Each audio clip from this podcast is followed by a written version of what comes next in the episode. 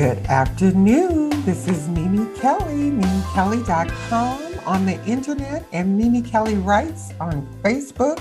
Mimi Kelly Call to Write. I'm going to get one tagline sooner or later on Twitter and Instagram. And I am so blessed. Oh my God. I am here with two amazing writers, not one, but two. Miss Abby Schwartz. Can you say hello, Abby? Hi. Hi, she says. And Pam, I don't want to mispronounce your last name, Spritzer. Yeah, like yes? One, like did I do it? I did it correctly. Yes, you so, did. So that's Pam. And uh, we are just going to have a little chat about women who are not mentioned nearly enough and I am picking women that exemplify my shout, which is shine, have hope, overcome, use your power, and take charge of your life. And I think these creative women exemplify my shout. And I think there are women who are not mentioned enough. So, Abby, you have a company. Tell us about your company. So, my company is called Brainstorm Communications and it is a marketing business for hospital systems.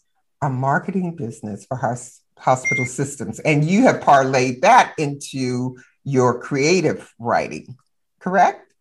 Yes. So I started in advertising in my career and I was on the art side. I was an art director, um, but I was an art director who always wrote.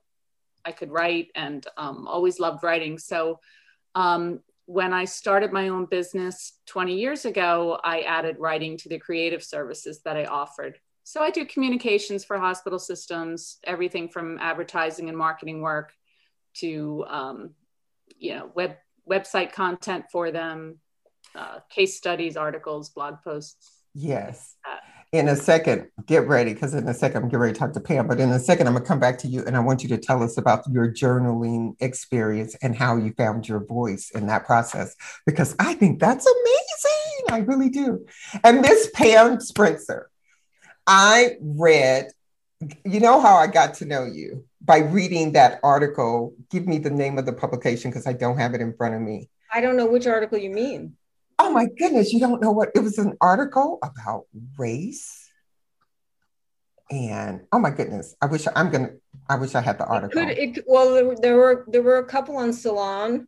No, it wasn't Salon. It's the it's the non was was one in the LA Progressive. Yes, that one. Yeah. Okay. What was the title of that article? Because when I, I read was, that article, yeah. I said I have to get to know this woman.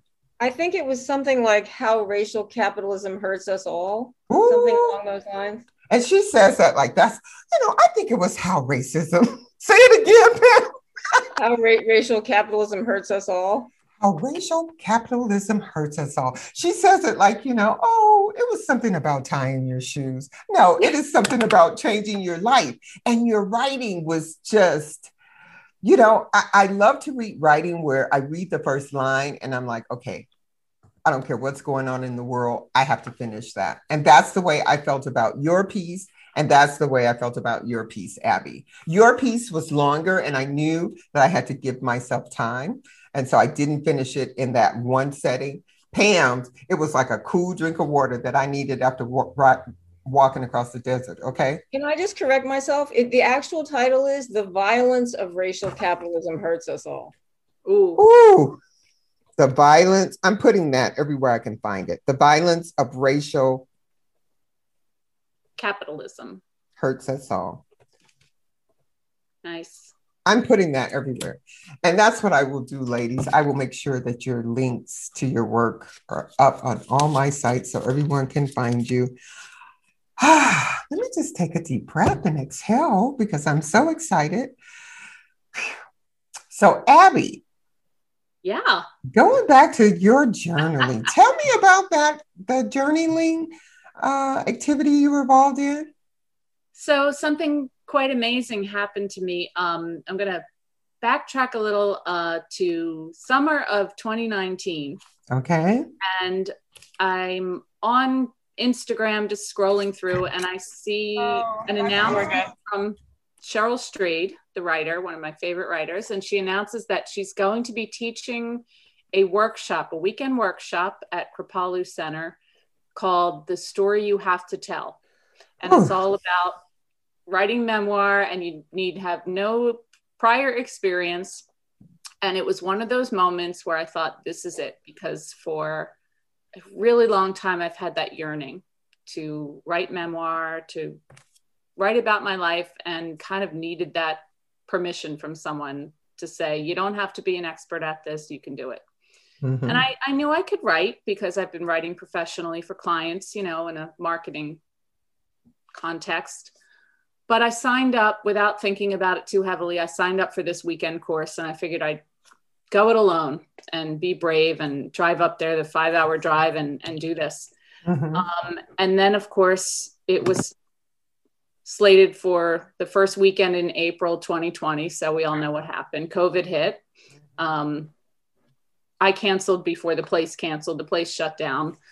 And um, that same weekend that I would have been at that seminar, I see something on Facebook. I'm not sure how it got onto my news feed, but it was about a project called the Isolation Journals. And it was a 30 day writing prompt project where hmm. you could sign up, get a daily writing prompt, and you could post on a private Facebook page or on their website. And so I was curious about it and went onto that page and kind of lurked there for a couple days before I decided to post something and try my hand at it. And it just kind of um, blew my world open. I started getting positive responses to my writing. I mm. started mm. engaging with the other writers. And before I knew it, I had, I know it sounds kind of cliche, but I found my voice. And I found that this yearning that I had had reached a point where it was riskier to not move forward and start doing the kind of writing I wanted to do than to just kind of tamp it down out of fear that people wouldn't like it. So I ended up finding a writing coach and I started writing a memoir. Um, being involved in that community led to getting to know other writing communities, taking mm-hmm. some online courses. That's uh, you know how I met both of you on a weekend course, and yes, um, I started pitching essays to editors. I've gotten published in Wired since then, and um, have a piece up on the Manifest Station, which you'll link to about yes. finding my voice, and and I have an article coming out soon. I'm working on it now. For uh, I'm not going to say where it is yet because I'm a little superstitious. Look, I was I was all ready to do the drum roll. well, it's a it's a big internationally known newspaper. It's a it's a yes, big one. it is. So it's, it's a, a, big one. Feather in my cap. Yeah and I'll be bragging. I'll be bragging. I love to brag on folks. That's why it's like I like to. I want to journey with folks who I really um, think they have powerful work because I'm like, okay, somebody's going to make it big time, and then I'm going to have bragging rights. I'll be the Gail. I'll be the Gail to Oprah, right? Um, I'm coming back to you. I want Pamela to tell me. It's you say Pam. Is your real name Pamela? Pam? Uh, well, I don't. Well, that depends on how you define real. I, uh, I your birth name was it Pam or Pamela? Well, uh, I know well, that's a little complicated because yes. I was adopted. But yes, but, but the full name the full name is Pamela. But I I generally unless I'm in a foreign country, I people call me Pam. Yes. So Pamela, I, I was I was think I, I, called you Pamela. I want you to be Pamela. It's fine. I don't, I don't, know why. Um, but I was thinking. I mean, as I as I've been preparing, I haven't been preparing. I've been just living and being. But as I'm living and being, I'm thinking about Abby and Pam because I know we have this special date today. And I was thinking how interesting it is that our lives are so different in a sense uh, with your being adopted. I think I've, I've, I love to hear the journey of someone who comes to this earth and they don't have birth parents waiting to, you know, nurture them and take them home. And because I was born to a very strong woman, you know, who who nurtured me mightily. So, do you mind speaking about that? In, in I don't reg- mind speaking. I don't. Uh, sorry, go, keep going. No, I don't mind. So, I, I, I want. I'm interested in knowing how did you get to the point where you wanted to share your voice, and you knew that it was something that was going to add to the world. Oh well, that's not necessarily related to my having been adopted. Okay. So, so which which I want to hear about your journey of being adopted if you can share about that okay, a little bit. okay. That's a that's a different question and that's fine. I'm happy to talk about whatever you want. So hmm well i am the result of one inebriated encounter between uh, two students mm-hmm. uh, at a party uh, in cambridge massachusetts and uh, those two people never met again but and in fact, this may be more detail than your listeners want, but here we go. Uh, my biological mother was a hippie. I mean, hmm. she's still she's still a hippie, effectively. But in any case, she was in no way ready to have a child, to raise a child, but um, she was advised not to abort. Just to be totally right. candid, Right. And uh, she didn't want her family to know that she had gotten pregnant. Right. So she went to live with a friend who was living in Rome as an artist mm-hmm. for that year to mm-hmm. have me and give me up for adoption. And I now actually own an etching that that friend made of her entitled In the Seventh Month. In any oh, case, wow. Yeah. It, ah, it, that's a story and, right there. And, in the seventh and, month. Oh. And, you, and you see her belly in the picture. And uh, I now have a daughter of my own and we joke about how we're all in that picture. Uh, but anyway, so I was adopted by an American couple then living in Washington, D.C. I flew from Rome to JFK by myself at the age of four months. Mm-hmm. I don't remember this, but this is what I'm told. Uh, and uh, let's see, I don't want to go into too much detail. Basically, I can't remember my parents told me at such an early age that I was adopted that it just feels like an organic part of my identity. It's not, it doesn't feel traumatic at all. Yes. Yes. And, and although my mother was not an easy person to put it, uh, to understate the matter, right. I knew that she loved me. Mm-hmm. Uh, so I didn't feel unloved for all the, all that I did uh, endure in my childhood. Uh, and, um, and in fact, I took care of her and my father in their final years, although I have an older brother who's their biological son. Uh, so it so it was a very successful adoption, I would say, on the whole. Yes. Uh, and then and I now have a relationship with my birth mother. Uh, my parents, I think I right. So should I stop talking now? you t- you told me you were taking care of parents. Is that your birth mother or your? No, no, no. I was I, I took care of my my mom. No, when I usually when I refer to my parents, I mean my parents who raised me. Okay, got uh, it, got it. And so no, my mother developed Parkinson's and had a long, painful decline. And uh, then my father was alone for the first time in, in, his life after my mother died at the age of 91. So I talked to him every day. I visited him wherever I could. And then I was with him at the end of his life when he went on hospice, and I was with him when he died. And that's how I became interested in hospice work. Okay. Well, and I mean, I love to hear all those details because I think every single step that we take has a part in our making a decision to share our voices, you know?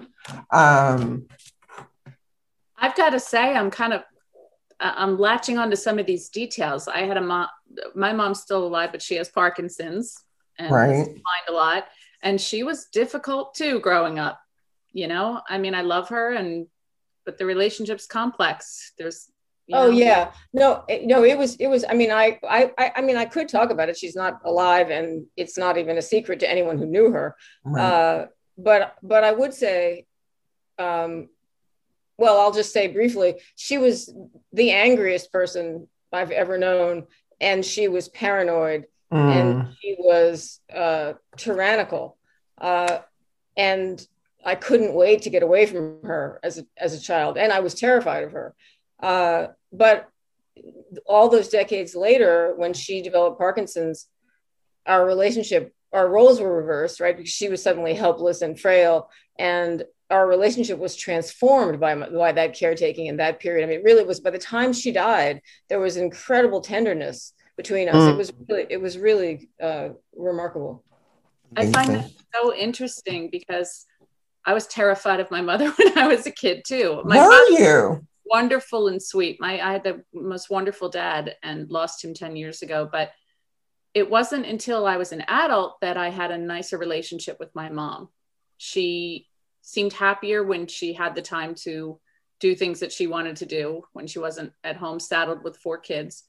And she turned, she was a wonderful grandmother to my daughter. And so in that relationship and witnessing that, I was able to have a better relationship with her. And it's only now that she's got some dementia that I am seeing that at times that angry woman from my childhood again, because sometimes in her dementia, she re- reverts back to that personality. And that's kind of tough. Mm. Well, so- one of the things that you said that's striking to me, Abby, is that when you said after the is- uh, isolation journaling uh, experience, you decided it was riskier to not share your voice than to share. What do you, can you explain that just a little bit? Yeah, you know, it's that realization that I could actually be good at this mm-hmm. and that if I'm the only reason I don't find out if I am, that that's tragic to yes. me that, yes. that I would hold myself back. So um, my confidence has grown a lot and um, I'm enjoying the whole process. It's funny, I, I've had this kind of creative itch for, I'd say, at least the last five years, and I didn't know what it meant. Mm. It, this feeling that there's something I should be doing. It felt like there needed to be some kind of collaborative component to it.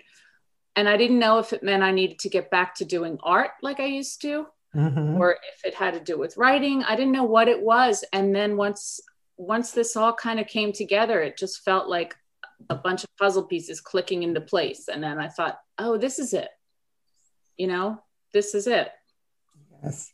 I'm so, going to have to pause for one second because I'm having some kind of technology issue with Zoom. Hmm, they're telling me I need to upgrade my account or they're going to shut me down. Hold on for one second. Okay, let's see if I can fix this.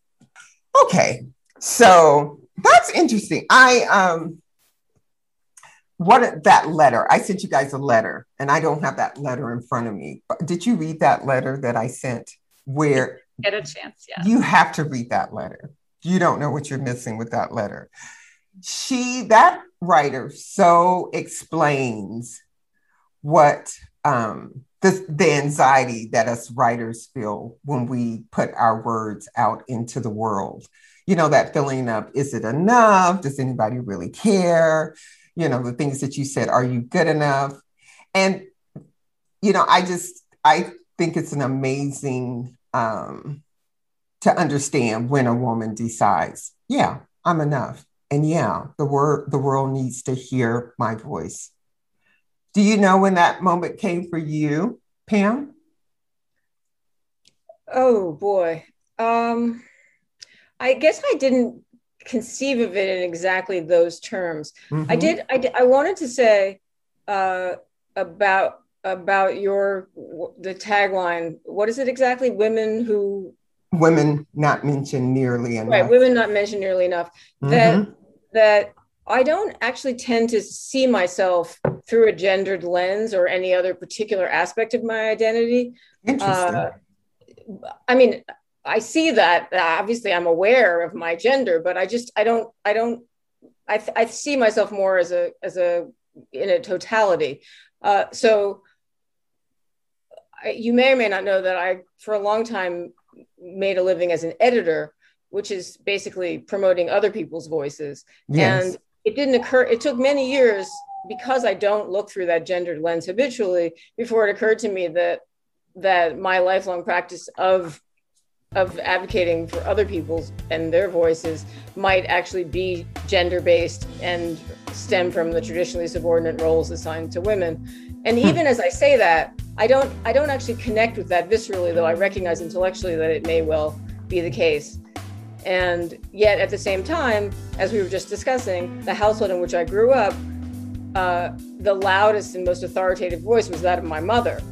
Uh, so much so that there was no room for mine. Mm, mm-hmm. And I think that's where it all began, really. Mm. Uh, and it just took me a long, long time. well, and you know what? That resonates with me. I was talking to a director today, and I said to him, you know, part of the reason I think I discovered my voice only in my 30s was because I had such a powerful mother that I sort of just sat at her at her feet. And um, but in a positive way, powerful, but still, I just didn't, you know, I didn't speak a lot. I know it's going to be hard to believe that I didn't talk much, uh, but I have to end my wonderful interview with Abby Schwartz and Pamela Spritzer. There were some te- technical difficulties with the second part of it, but I am just so grateful that I have this part um, and that I was able to talk to two amazing women who are not mentioned nearly enough Abby Schwartz and Pam Spritzer. And you can look in the Shout uh, podcast uh, for their bios and pictures. Okay?